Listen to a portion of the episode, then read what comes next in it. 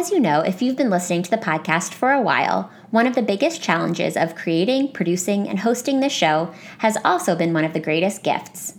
I'm talking about the way SSR has pushed me to get uncomfortable and to get comfortable being uncomfortable with some of my own blind spots. Blind spots with respect to race, to privilege, to politics, to identity, and the list goes on. I have learned so much in the conversations I've had with my guests about these subjects over the last two years, and it's forced me to face that I'm not always as educated or informed as I think I am or would like to be, but I'm always working on it learning to walk my talk, be more empathetic, and broaden my own understanding. The conversation you're about to hear is a great example of all of this. On episode 88, my guest and I discussed Louise Erdrich's middle grade novel, The Birch Bark House. It was published in 1999, when it was also a National Book Award finalist for young people's fiction. In The Birch Bark House, we meet a young indigenous girl named Omakayas, who lives with her family in the Ojibwe community near present day Lake Superior in 1847. We follow Omakayas' journey through the four seasons of her eighth year, during which her family works together to survive increasingly difficult weather conditions and faces the horrifying realities of the smallpox genocide caused by white settlers. During this time, Omakayas is also coming to terms with her own connection to nature and navigating feelings of grief and loss. The book is absolutely beautiful, and it opens up opportunities for discussions about so many things. For good reason, we spend a lot of time on this episode talking about the embarrassing gaps in knowledge that so many Americans, myself included, have about these historical Indigenous experiences, and about what that really means for us as a society. We talk about how a book like The Birch Bark House is absolutely essential reading for anyone who has only ever read about this piece of American history through the eyes of white people. We also chat more broadly about white discomfort and how challenging it can be to process the problematic nature of things we loved growing up. I am so grateful to today's guest for taking on these important topics with me. Uli Beutter Cohen is the creator and editor of the Subway Book Review, a social media movement to help people discover books, places, and people. Uli's work has been featured in New York Magazine, Esquire, Vogue, Glamour, Forbes, and The Guardian, among many other publications. She has worked in media for the past decade and has created content and experiences for The Washington Post, Here Magazine, Nike, Ace Hotel, Interscope, Adidas, and The Wing, where she also hosts a monthly book club. Uli is currently working on her first book, between the Lines Stories from the Underground, which is coming from Simon & Schuster in 2021. She lives in Brooklyn and loves New York City to pieces. Follow Uli and the Subway Book Review on Instagram at Subway Book Review. It's a super cool feed, and I know you're going to love it. Thanks so much to Uli for making the time to be a guest on this episode. If you're not following SSR on social media yet, I would oh also humbly encourage you to do so. We are at SSR Pod on Instagram and Twitter, and you can find SSR on Facebook by searching the SSR Podcast. I love posting things about my reading life, and occasionally my personal life on Instagram especially. I also have a lot of fun seeing what episodes of SSR you're listening to and loving there. You can can be part of that by taking a screenshot of this episode wherever you're tuning in, posting that photo to your Instagram story, and tagging SSR Pod. You might even consider adding a caption that says what you're doing while you listen. To help spread the SSR love even further, you may want to leave a five star rating or review on iTunes. The more ratings and reviews the show has, the more visible it becomes to potential new listeners. So if you think that other bookworms would appreciate what's happening around here, this is a great way to bring them into the listener community. For what it's worth, I also really appreciate those ratings and reviews. There are two other things you can do to support SSR and keep the show going strong. The first is to check out our podcast merch at www.ssrpodcast.com/shop. At that link, you'll find SSR bookmarks, stickers, tote bags, and t shirts, all of which are extremely cute. The second thing you might want to consider is becoming a Patreon sponsor. All of the details are available at www.patreon.com slash ssrpodcast or when you click support at www.ssrpodcast.com. But here's the gist. You contribute a few dollars every month, as little as just $1, to SSR's production, and you get cool rewards like newsletters, bonus episodes, and book club chats in return. Our Patreon community is now 30 patrons strong. Thanks to each and every one of you for the love and support. You help make SSR possible every single week. I have one last thing to share with you before Uli and I dive into our conversation about the Birch Bark House, and it's Libro FM.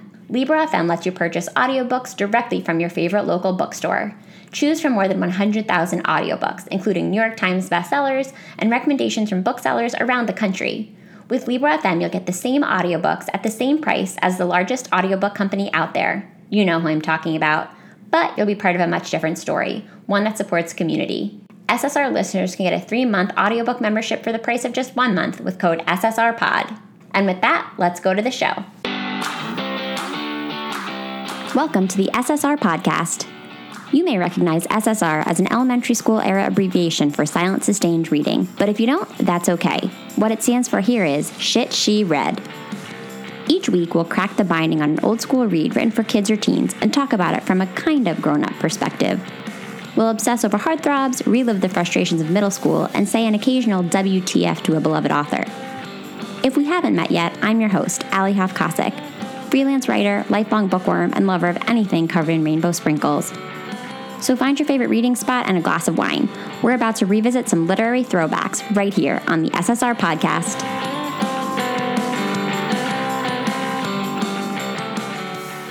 Hi, Uli. Welcome to SSR. Hi, thanks so much for having me. I'm thrilled to have you. And we're talking all about The Birch Bark House today, which I have to say is a book that I was unfamiliar with. And having now read it, I'm so thrilled that you put it on my radar. I'd love if you could share a little bit to get us started about why you suggested this book to me, if you read it before, um, just kind of like the story behind why you wanted to discuss it. Yeah. So, full disclosure, I've never read The Birch Bark House by Louise Erdrich before in my life. I came upon it because this podcast gave me the great idea to look into American YA.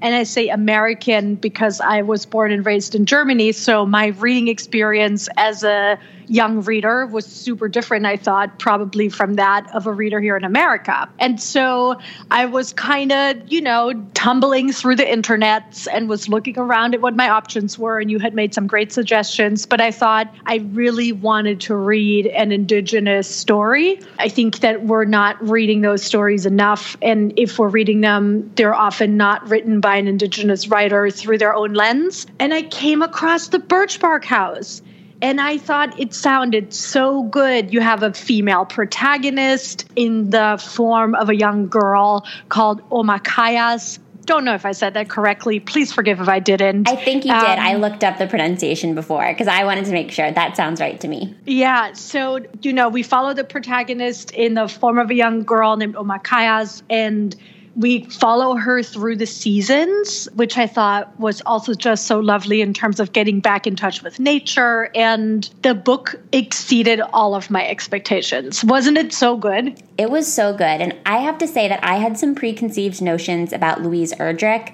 only because she was required reading for me when I was in high school. And for some reason, I think I read one of her books multiple times, like several teachers assigned the same book or part of the book. So I felt as though I read her a lot in high school and it was never my choice. And so I knew that she was a wonderful author and I really appreciated the quality of her work. But I had this weird preconception about her because it had always been introduced to me as like must do reading in high school rather than like elective reading. And I didn't know that she'd written children's books. The Birch Bark House was actually her first ever venture into children's books. It was written in 1999. And so when you suggested it, I was like, oh, here we go back to my like, you know, required reading in high school. But knowing that she's such a beautiful writer, I was curious to see how her talents and abilities translated into children's writing. And I'm so glad that you did that research and tracked this book down because, as you said, it's such an important perspective. As listeners know, we've covered a few books about Indigenous people or that mention Indigenous people on the podcast, and they've created really interesting conversations about the problematic ways in which we bring those communities into our American literature and sort of the many blind spots that these authors have to those communities. And so it makes me so happy to know that this book and the books that follow it in the series are out there as a companion to all of those books that really have so many gaps that need to be filled in. And, and I think it should go without saying that Laura Ingalls Wilder's books, the Little House series, while beloved as literary artifacts in so many ways, really have, have created a lot of problems for people and that it's lacked so much like real information about the struggles that indigenous people dealt with um, as a result of American settlers. And so, I, what I would say after reading this book is that no child should read Little House on the Prairie without also reading The Birch Bark House because I think it fills in so many of the gaps that we talked about on the episode we did about that book on the podcast. Well, you know what's so interesting? Laura Ingalls Wilder is the other author I was considering. And I was super not familiar with her from my own reading life because we really didn't read her or I didn't read her in my in my German childhood reading. And I know a lot of American friends who reference her, who bring her up as someone who was of course on their bookshelf, who was super influential as a children's book author to them. And I looked into it and I was like, "Oh no, we cannot. Like we just can't." Like I was so not on that vibe. I was not interested. And I really also could feel the problematic themes and issues, you know, just in the descriptions of the books right away, and felt that I really wanted to hear a different voice. And I'm seeking that out anyway in my reading and in my work and in my, you know, in the books that I highlight and the readers I highlight on Subway Book Review, which is a project that I've been doing in a movement. It has been called for the last six years. And so I felt that I really need needed to just do a tiny bit more research. And you know what? That tiny bit of research always pays off. I encourage everyone to do that. And I think you're absolutely right. We're all hopefully coming to the realization that if we only read white authors, we're not well read. We need to read outside of the books that are put in front of us naturally. We need to do the digging. We need to do the research. Often we don't even need to dig so deep. Um, in the case of Louise um, Erdrich, she's, of course, an incredibly prolific author. I also found out that she has a bookstore called the Birch Bark Bookstore, which I think is so cool. Yeah. And they hold meetings there and meetups and workshops, and they have indigenous medicine available for sale. Like they go beyond book. They're, they're, the, they go beyond the books. They're really giving access and insight insight into the Indigenous life. And I think all of these things that I just learned by picking up the Birch Bark House have been so enriching. I learned that there's a website that um, has recorded the sounds of the Birch Bark House. And on that website, you can hear the language as it's pronounced properly, and you can learn sentences, and you can just listen to the words so that you can say them correctly. And I just think that is so amazing that that's out there. And I'm so grateful for it, aside from the fantastic storytelling that just really brought me back to the stories that I did love as a child so much. Yeah, I, I think that what's important to note, and, and we talk quite a bit on the podcast about the dangers of cancel culture and how I think sometimes in our world today, there's this feeling that it has to be all or nothing. We have to either embrace a person or an idea or a work, or we have to completely quote unquote cancel it. Um, and so much of what we do on the show, of course, is to revisit books from decades and decades ago that are honestly quite problematic and would certainly qualify for what some people might call a cancel. Um, but I think the beauty of a work like The Birch Bark House is that it offers a really nice complement to a book like Little House on the Prairie that is so problematic and has become such a hot button book um, in 2020 for good reason, so that we don't necessarily have to cancel Laura Ingalls Wilder because she has made her contributions to American literature. But we can also say, you know what, there's some things in this book that really are not fair or okay or right. And luckily, we can also introduce young people to a book by Louise Erdrich, who is an Indigenous author herself and has all of these fascinating perspectives and information to offer. And we can now have a better rounded perspective perspective on history that readers years ago wouldn't have had access to. So, um, in this time of cancel culture, I personally am a proponent of looking for books the way that you did to fill in the gaps in the stories that we've been told for all these years so that we can at least sort of embrace the parts of books that are problematic that are actually enjoyable um, and also have healthy debates and conversations about the parts that are not so wonderful and bring in some other sides of that same story. Yeah, certainly. And look, there are authors like Enid Blyton is an author that I loved as a child. I think in America it was the famous five. Is that correct? In German, they were called the five friends, would be like the direct translation. Yes. But I think here it was called the famous five. I was a gigantic fan of adventure stories, couldn't get enough of that. And today, Blyton is definitely billed and criticized for having written elitist, sexist, and racist tones into her books. And I really truly think that we do not now go and promote Enid Blyton because her books were written at a time and a place and they have already, for example, been consumed by me.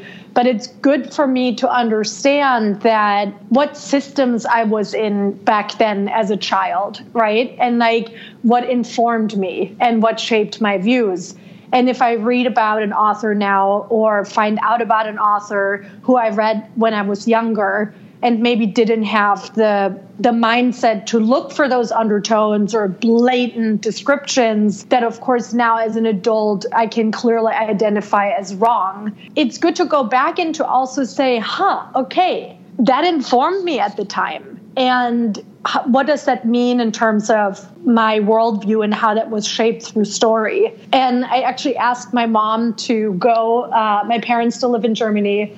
In my childhood home where I was born and raised, uh, never moved once in our life. So that house is full of all of everything. Wow. Also, um, still of my childhood books, turns out. And uh, she went into the basement and she dug through the you know, through like um, through the stowaways, and she totally found some of my my most beloved books from back in the day, and sent me pictures of it because you know I was like, I'm going on this podcast. We're talking about the books that shaped me as a kid, and like you know what's important to know about this. And it was such a thrill to see my old friends. I can't even begin to tell you. Like there was also there was so much good stuff in there. There was. Uh, you know, of course, Astrid Lindgren, uh, who wrote about so many cool girls like Pippi Longstocking, of course, but there was also, I don't know if you ever met her, her um, one of the other characters was Ronja the robber's daughter. I've actually heard of her, but only because we did an episode about the brothers Lionheart on the podcast, and the guest oh. on that episode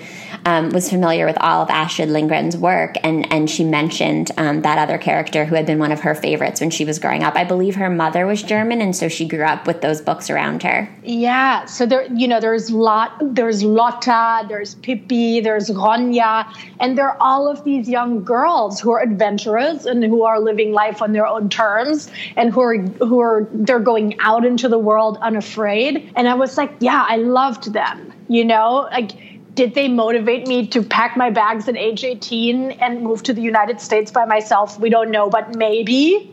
I maybe they, they did. did. I think they helped. We don't know, you know.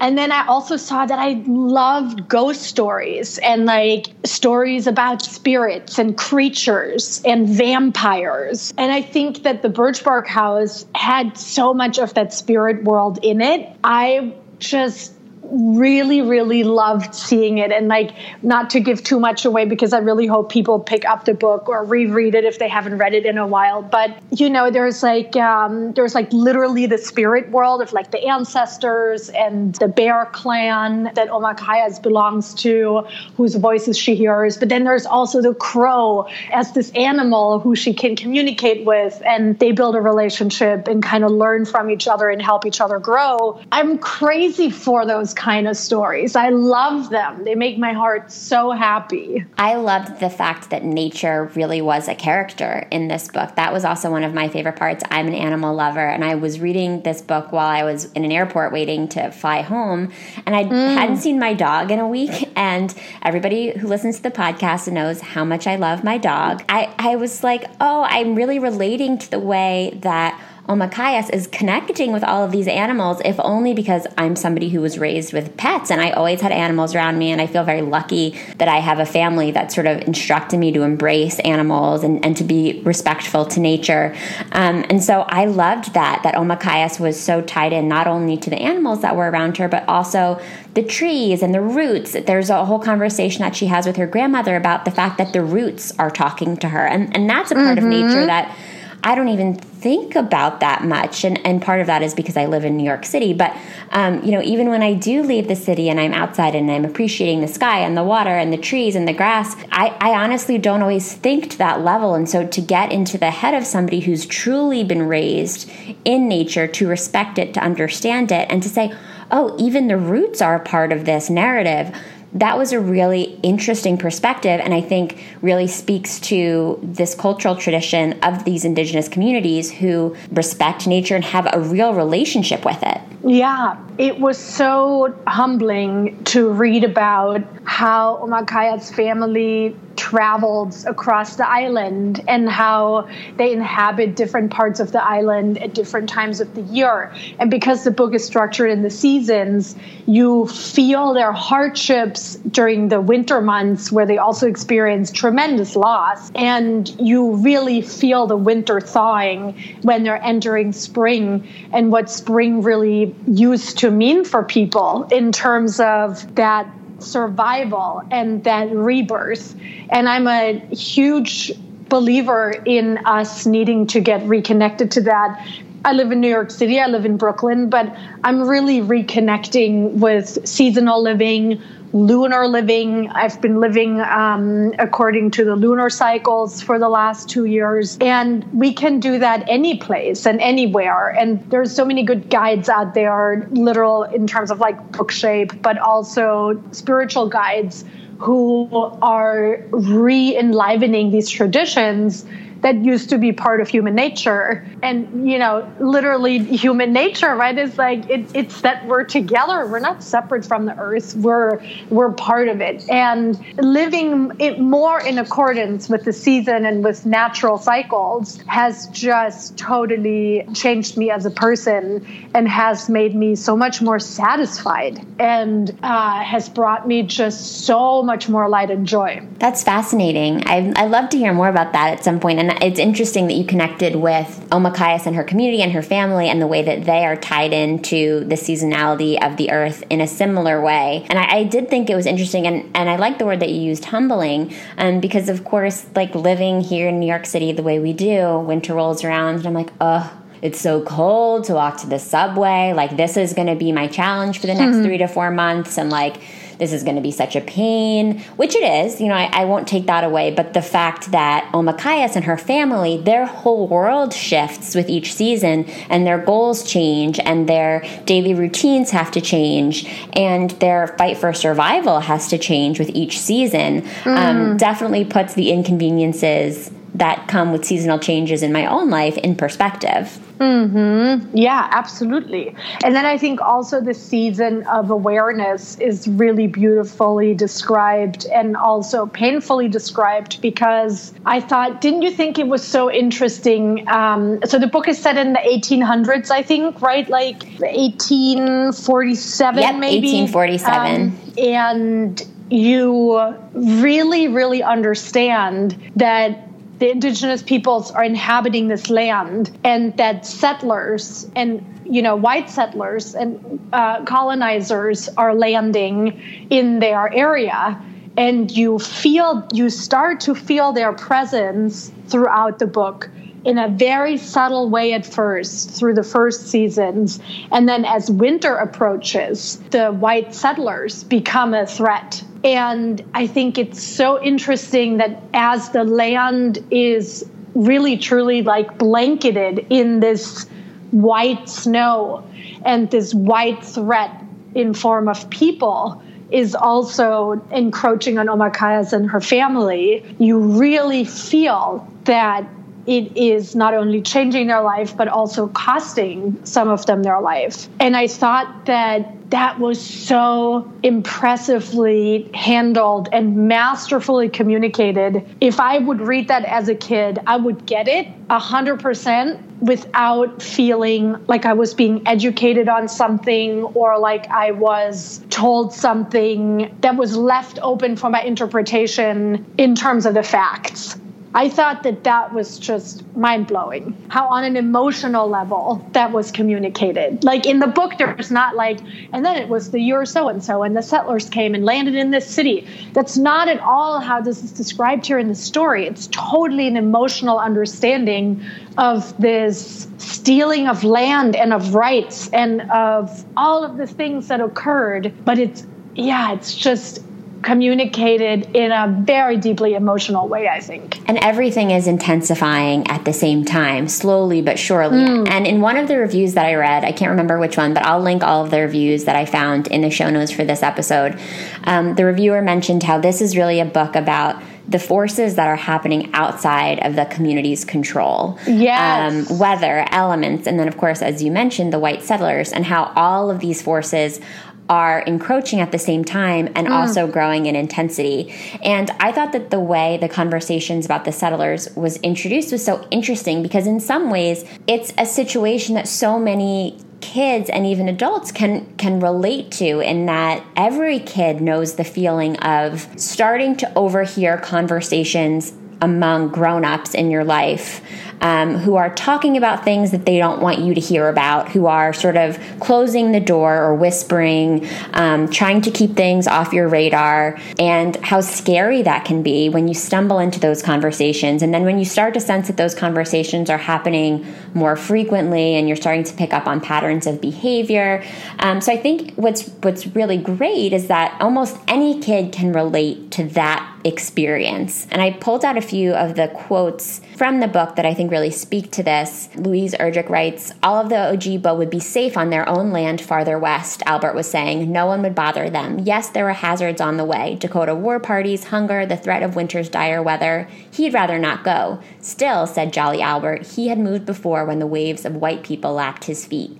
At one point, Omakayas' father says they are like greedy children. He's speaking of the white settlers here. Nothing will ever please them for long. And then the author goes on to write It seemed to Omakayas that every time the grown ups began to talk, they discussed travel routes west. They argued whether the pressure of so many newcomers was going to send them the way of so many others. There was now constant talk of government intentions, plans to meet in council, mm. invitations to smoke. And so that sort of like sense of impending doom and like not mm-hmm. quite understanding what the grown-ups are talking about is relatable to I think almost anyone. And then obviously we have this sense of the stakes being so much higher than what most of us can even imagine, um, in that not only are these people's homes at risk, but their lives are at risk because of these white settlers who are coming in. So, what I think is so great about this book is that there's these very relatable experiences that, as you said, can sort of serve to give young readers a sense of, of education about what was really happening in this period for these indigenous communities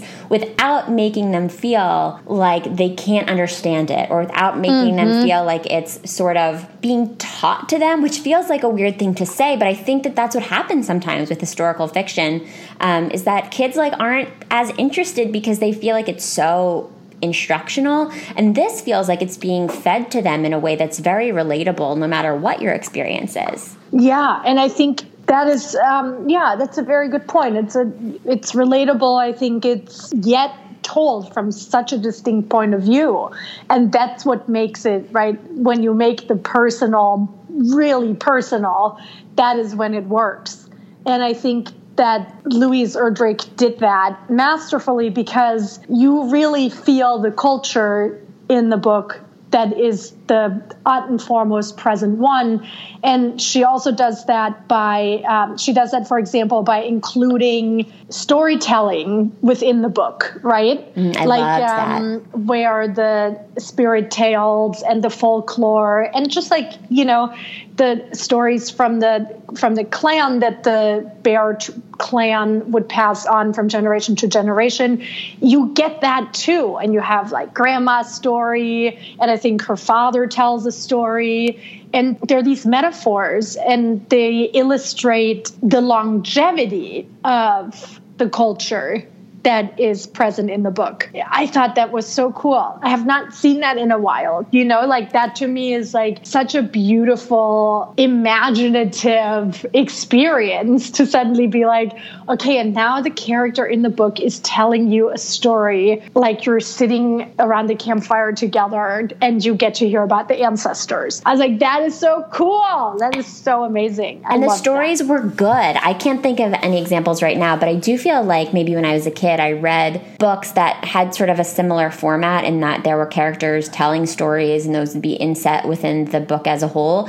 And I feel like a lot of times those stories weren't very good or interesting. And I just wanted to get back to the actual action of the book that I had picked up. But the stories in this book were really interesting and beautiful. And I would have loved to read more of any of them as well. So Louise Erdrich is really just such a master. Um, she's a beautiful writer. I don't think that there's much that she can do wrong. And I love the way that she's highlighting her own cultural traditions in this book And storytelling is a great way that she's done that. Yeah, a hundred percent.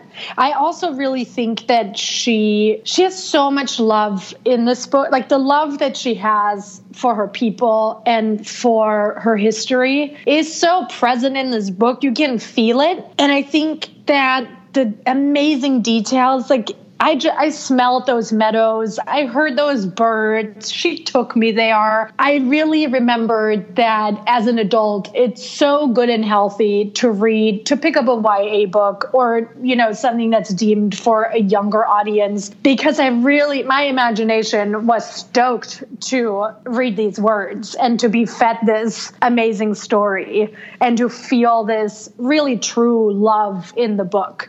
I thought that that was such a good reminder. And I know that there's what there's like five books in the Birchbark series. Yeah, there's I was four like, more after this. Yeah, here I come. It's your new reading kind of- project. a new reading project, right? Because we leave Omakayas as she is really becoming a young woman, right? Like she she grows from a girl into this young woman mm-hmm. and she's owning her powers and she is owning her history and there's one description. You mentioned a quote. Do we have time for me to mention a quote? Oh, because I yeah, was like, no, oh, it's go so right good ahead. I love that. it just makes me so excited about this character, which to me was like, obviously, you know, like as a kid, I would have wanted to be her. And I mentioned that she has this, um, she has this crow, Andeg, who is her friend and who she communicates with and who hangs out with her. And then one day, toward the end of the book, Andeg flies off her shoulder and disappears into this midst a flock of other birds. Uh, breaking my heart in the process, by the way. Oh, it was so painful. Here, here is what is written about this uh, this friend leaving her. Uh, Omakayas felt her heart squeeze shut painfully as the birds passed out of sight. He was gone. Maybe she should have cut away essential feathers from his wings, but she couldn't stand to think of him a captive. No, she decided, though her heart hurt, it was better that he joined with his own kind. He wasn't human, no matter how often he said giggle pinch or greeted her at the door, croaking out, Anin, Anin. Andeg stole and hoarded bits of bright cloth and shiny metal shards. He wasn't a human. He was still a crow, and she couldn't change that. She couldn't change that any more than she could change being who she was. Omakayas, who heard the voices of plants and went dizzy. Oh Omakayas, who talked to bear boys and received their medicine. Oh Omakayas, who missed her one brother and resented the other, who envied her sister. Oh Omakayas, the little frog whose first step was a hop. Omakayas, who'd lost her friend. She thought she had cried all the tears that she had to cry, but she still found there were some left for Andeg. Omakayas put her hands to her face and sobbed until she felt just enough better. After all, she thought, Andeg was wild and she had always known it, always expected this moment to come. The thought comforted her. There in the yard, looking into the heart of the fire, Omakayas suddenly experienced a strange awareness. Like Andeg, she couldn't help being who she was. Omakayas in this skin, in this place, in this time. Nobody else. No matter what, she couldn't ever be another person or really know the thoughts of anyone but her own self.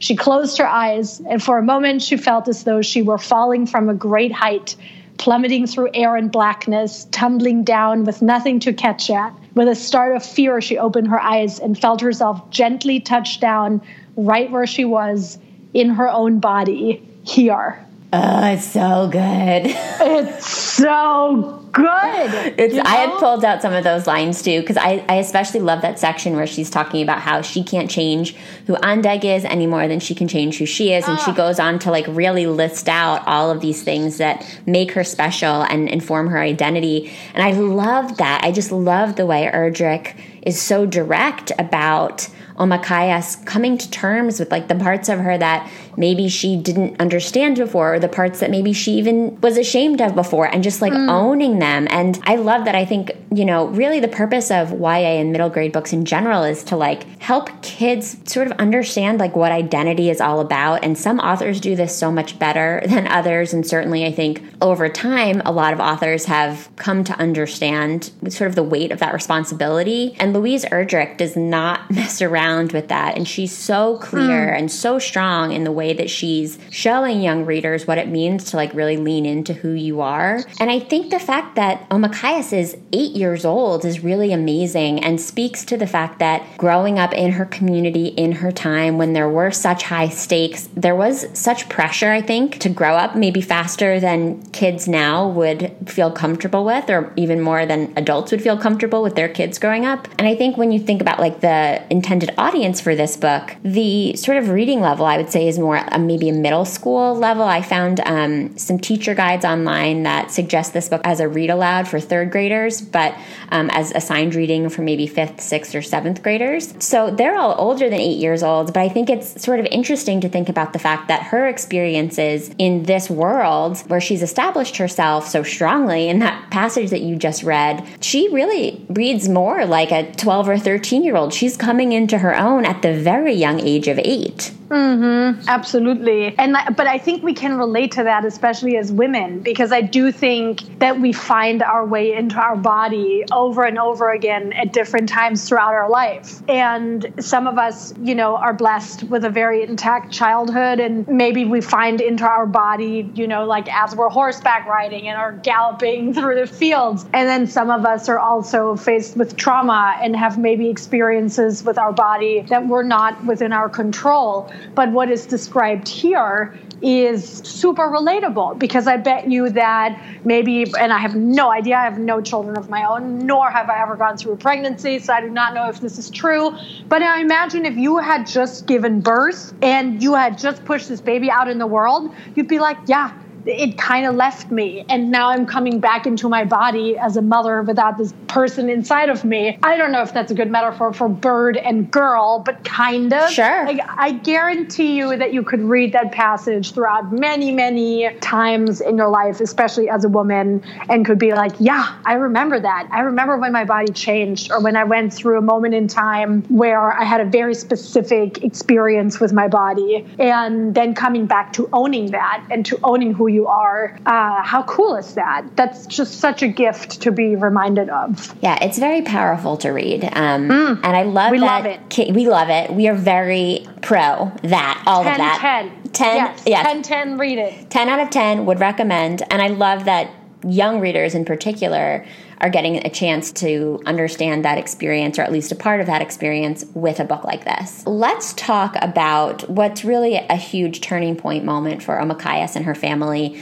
I don't think that any conversation about this book would be complete without touching on it. When the family attends this dance, which is a huge deal in the community, I was really excited to read about the dance personally because, you know, we had been reading a lot about survival to this point and mm-hmm. how hard it is to be living here and the fears and the stresses and how hard it is even to be a kid. I mean, Omakayas' chores sound really hard. She has to prepare oh animal hides and like when Ooh. her dad comes home from a trip, he gets all of her siblings kind of like fun, pretty toys and he brings her a tool that she's supposed to use to prepare the hides of dead animals to be turned into moccasins and other useful items. So like that's her gift is is can you please use this tool to do more chores? Everything is very hard. So when I find out that there is a dance, I was like, oh, I'm really interested to see what this is going to be like, especially because the family is so excited and their mother is preparing these beautiful clothes for Omakayas' older sister Angeline to wear. So I, I was excited. But unfortunately, things take a very, very upsetting turn when an outsider comes to the dance and some of the older people in the community are concerned right away because it's clear that he is not well and they all assume rightfully that he has smallpox, and so he's now brought smallpox into the community. It's not long after that that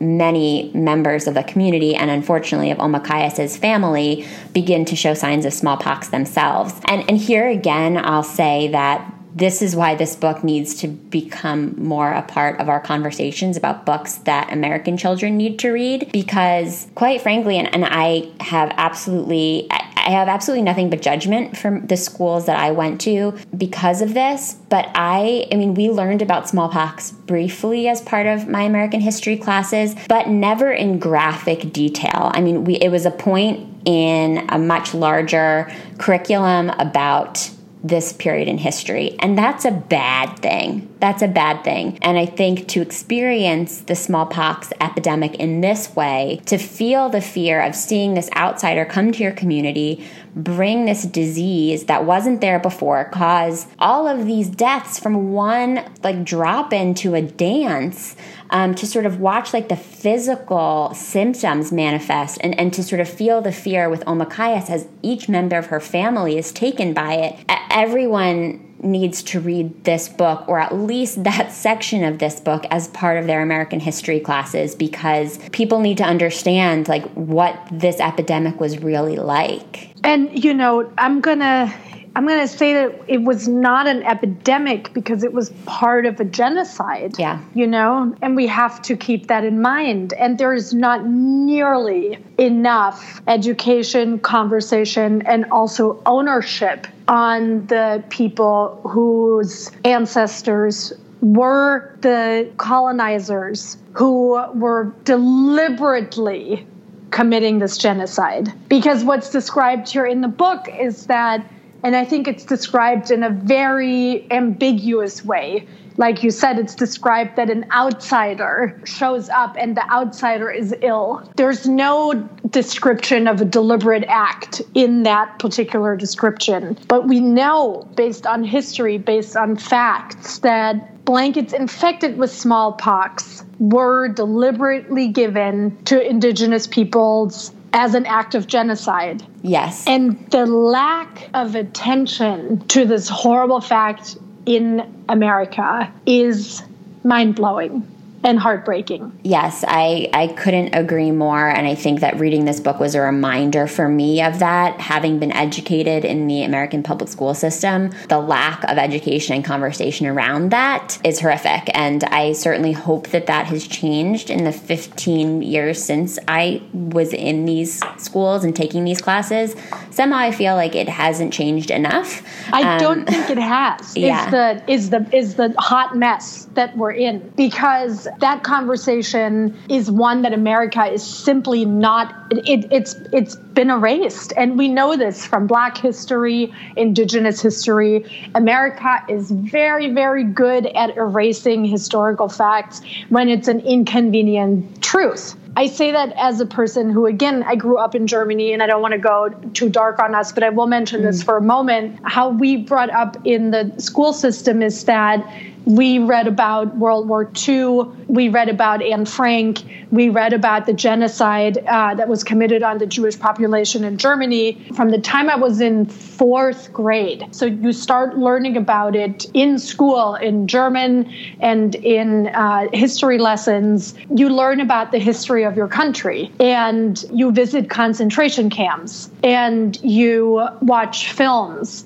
and you see it in its most gruesome shape, you're really not spared details. And you continue throughout your entire education from the age, you know, I would say like 10 until you finish your high school education. We have, well, I went back then it was still 13 years in total of schooling so until you're almost you know 19 some of us are 20 so for, for 10 years of your life you intimately have to face this part of your people's doing and your history and you have to reckon with the fact that some of your family members were perpetrators, some of your family members were victims, and you have to figure it out and piece it together for yourself. And when I speak to American friends about this, there's really not an equivalent in terms of education and dialogue around certain parts of history that are so part of the fabric of the American life. I would absolutely agree again. And this book was probably the closest thing that I've encountered, which is embarrassing given that it's a book for children and I'm almost 30 years old and was went through my whole life in the American school system and never encountered something this honest and graphic. Um, and again, this is a book written for children, and so it's really not nearly as graphic as it could or should be. So I will say that I think this is an important piece of work for any American who is listening to this who feels as though they need to come to terms with this very real part of history. Um, and whether they want to or not, they probably should. So I feel that it was an important education for me in that respect. So I I'm ashamed that it took me this long to read it or to experience that perspective. Yeah, and I think that kind of feeling is one that's really common among the white population, yeah. you know, and this discomfort, there is a really, really big white discomfort that is happening at this moment in time. But this white discomfort is useful. Mm-hmm. That's the only way that we're going to be able to admit blind spots that we have willingly or subconsciously. But that's the first step. This discomfort is the first step in a really necessary conversation. And if it's a children's book that gets us there, then that is amazing and just as right as if we're reading Louise Erdrich's next book. She has one coming out in March March, right? It's called The Night Watchman. It's a novel for adults. I'm super hyped to read it. And uh, if we start there or if we start at the Birchbark House, it really doesn't matter. But what matters is that we read books by people who, you know, in the book community, we would call out like hashtag own voices, yep. storytellers who are writing about their own experiences and their own history and their own ancestors so that we really get it from the perspective um, of that culture and of those people. And I think there are so many amazing uh, resources out there, right? Like there are amazing indigenous book bloggers. I'm going to call out a couple of them. There is um, at Thunderbird Woman Reads. There is at Native Girls Reading. There's so many other ones, and they make such fantastic book recommendations so that you really get it straight from the source.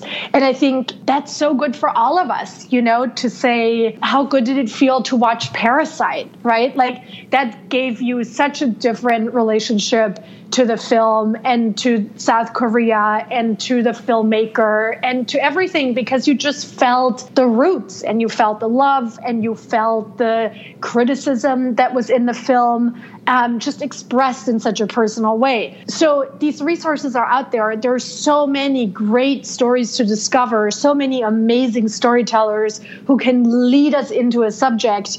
And our shame and our discomfort should not hold us back from that. Yeah, I will say one of the unexpected gifts of doing this podcast and this project for almost two years now is that, and listeners will know this, it's forced me to really sort of openly contend with my blind spots in a lot of ways um, and to build a language around that and to be uncomfortable with sharing things that I don't feel that I learned maybe at the time when I was supposed to learn them when I was younger and, and coming to those truths as an adult by discovering those own voices. Um, and so it has been a gift, even if, as you said, it, it, comes in the form of a children's book or a children's book when you're an adult. Um, it's still important. And one of my personal goals, sort of outside of my podcast reading for 2020, is to continue to build on my own own voices reading because it is critical. And uh, this is just a call to all you listeners out there to like add that to your reading, your list of reading goals this year because um, we all need to do it and it gives us all a chance to learn and to be uncomfortable, which is a good thing, I think. One of the other things that I love the most about the way that this part of the story is told is that, is that it also opens up this really interesting narrative about mental health and grief, which I thought was mm-hmm. really beautiful. And listeners will know that I've um, gone through two major losses in my own life in the last year. Both of my grandparents died uh, on, or two of my grandparents died on my birthday, exactly a year apart over the last year. And so grief has been a fairly major part part of my life for the last 18 months or so. And so the way that Louise Erdrich writes about grief through the eyes of an eight year old child, I thought was really interesting. And I won't spoil because we have we've been very good on this episode so far with no hmm. spoilers. So I won't insert a spoiler here. But um, Omakayas's family is deeply affected by smallpox once it enters the community. And Omakayas is the one who is really there helping to take care of them because, for reasons that we won't share right now, she does not get smallpox. And she's left really to deal with some of the feelings that are left over once everyone has gone through their smallpox journey for better or for worse. I'm trying to say this in a way that doesn't reveal what happens. yeah. Um, yeah. And so she's left. And I think anybody who's ever experienced a loss can relate to that feeling of, of being left behind and having gone through something so dark and scary. And Omakayas really watches all of this go down in her family um, and is very close physically to some tragedies. And she has to pick up the pieces. And I, I think the fact that Louise Erdrich writes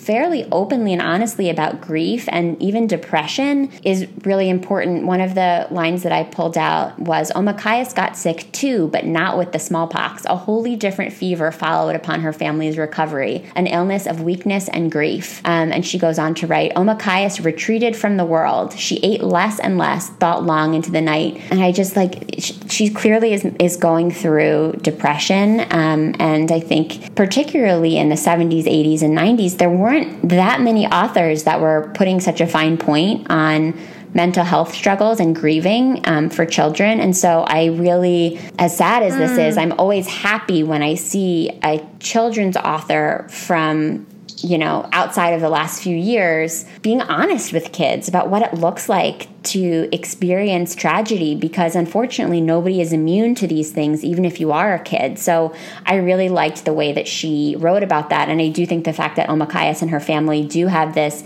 connection with nature and this spiritual connection adds a, a unique and special twist to the story, but ultimately Omakayas is still coming to terms with what it feels like to like lose somebody that you love and to to sort of try to figure out what death means, which is almost impossible for anyone. Mm-hmm. Yeah, absolutely. And I think you also you really um, are not lied to in the book as the reader, because even as the book comes to an end and uh, we leave Omakayas, there's I think there's a line that says, uh, you know, that her spirits are lifted, but there was an expression left around her mouth that would forever signify this hardship that she had gone through, and there's no lie about it that of course she'll never be the same again because there is an innocence that is taken from her by the sheer fact of growing up plus the experiences that she specifically has as a person. And there's no uh, full circle, happy ending. Everything is resolved. Here we go. She's this uh, happy go lucky kid again. And I really appreciated that too, because that's not how life is. And our experiences shape us and we never are able to go back to anything. What I liked about the book, particularly, is that she reconnects with someone who passes in her life. We're not going to spoil this. I'm trying really hard. We've done um, well so far, so we've done okay. We've done okay. she reconnects with someone who has passed in her life through talking with this person in the spirit world, and I think that that's so important. And we in 2020 are we're so far removed removed from real life cycles. We're so far removed from death, I think, right now. I mean, it hits us at moments when someone passes who was a known entity to most of us and who was in the public eye. But I think even then, because everything is so digitally memorialized and we really don't feel the beginning and the end of in, uh, the end of things anymore with like a finite feeling unless it's someone who's in our life, a family member passing. But even then, I think it's kind of hard to reckon with how that's going down. I'm sorry, I'm like rambling a little bit, but what I'm trying to say is beginnings and endings have really changed for us in the 21st century. Are we in the 21st century? Yes, we are. Uh, check myself for a second. Are we? it's a Let Wednesday, so it's a Wednesday uh, afternoon, so we have to double check. Yeah. To double check what century we're in. But beginnings and endings, life cycles, uh, human evolution. We're in such a funky time right now. We're like half analog, half digital, half connected to the natural world, half connected to the digital world. I really hope that all of us have so much compassion for, in the grander scheme of human evolution where we particularly at this moment in time are in because it's a very funky place to be and we're dealing with a lot and we're reckoning with a lot and to just have so much compassion for that for yourself and for other people and to also remember the good things about analog life just as much as a lot of us bemoan or celebrate the digital life. Yes, I think that's very well said. And parallels to human life cycles, and there's lot, lots of lots of room to draw parallels in this book to things that we're dealing with now. Often at the end of my episodes,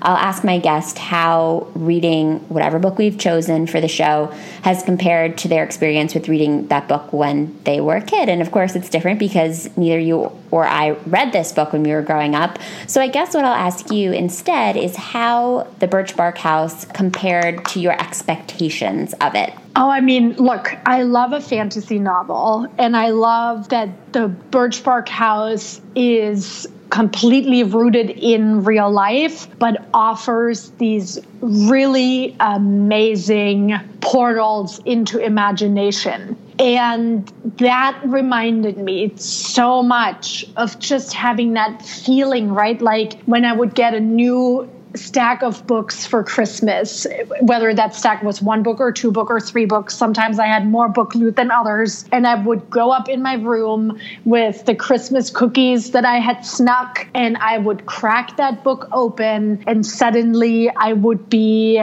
in, you know, this world of magic and the lures of evil and there would be friendship and love and death and that would kind of like guide us through the life of someone. I just had that feeling again of really enjoying the senses while reading, diving into a character really deeply. Um, and just really truly following along and totally trusting the author to take excellent care of me. I think that was like really what I took from this. And could I have expected this? No, because I really honestly, I picked this based on a very fierce Google search, but it gave me all of that. And that's why I'm saying it was beyond, because I think that as an adult reader, I had also forgotten a little bit that something that's written for a younger person is really, really taking care of those needs. I love that that was your experience. Thank you for sharing that with me. That's a really beautiful way to describe what it's like to come back to these books or even to try these books for the first time as an adult. So it always makes my heart happy to hear that my guests have had even a small piece of that experience. Other than the Birchbark House, what else have you read lately that you would recommend to our listeners? Mm, okay, so I mean, I read, uh, I read, I read like a mad woman. So I'm, I was trying to think what comes to mind. A book that definitely comes to mind is such such a Fun Age by Kiley Reid. So good. Uh, so good. We have we see her all over right now as we should that book is very much a book of the times and there's definitely white discomfort in it and i think that every single person should read it because it is so so so well written and so important and fantastic but then i also am looking to i call them shorties uh, short little books that just kind of like perk me up in between or are good for a subway ride. I read Create Dangerously by Albert Camus, and that is from a speech that he gave in the, when was it? Was it in the 1950s? I'm looking real quick. Yeah, 1957. He wrote the speech about the power and the responsibility of the artist, and that book is sadly and thankfully still as relevant as ever. So I would say, you know, things that just really give me something to think about, things that uplift my spirit and my soul as I'm navigating the world as an artist and a you know, a person who is working on her integrity every day best as she can. Those are the kind of things that, that speak to me right now. Thank you for sharing. I'll include links to those recommendations in the show notes for this episode, along with a link to the Birchbark House. I really appreciate you taking the time to read the book and to have this awesome conversation about it with me, Uli. It was so nice getting to know you and chatting with you, and I just appreciate you so much. Thank you. Thank you so much. I'm so happy that I could be having this conversation with you. Oh, me too. Bye. Bye.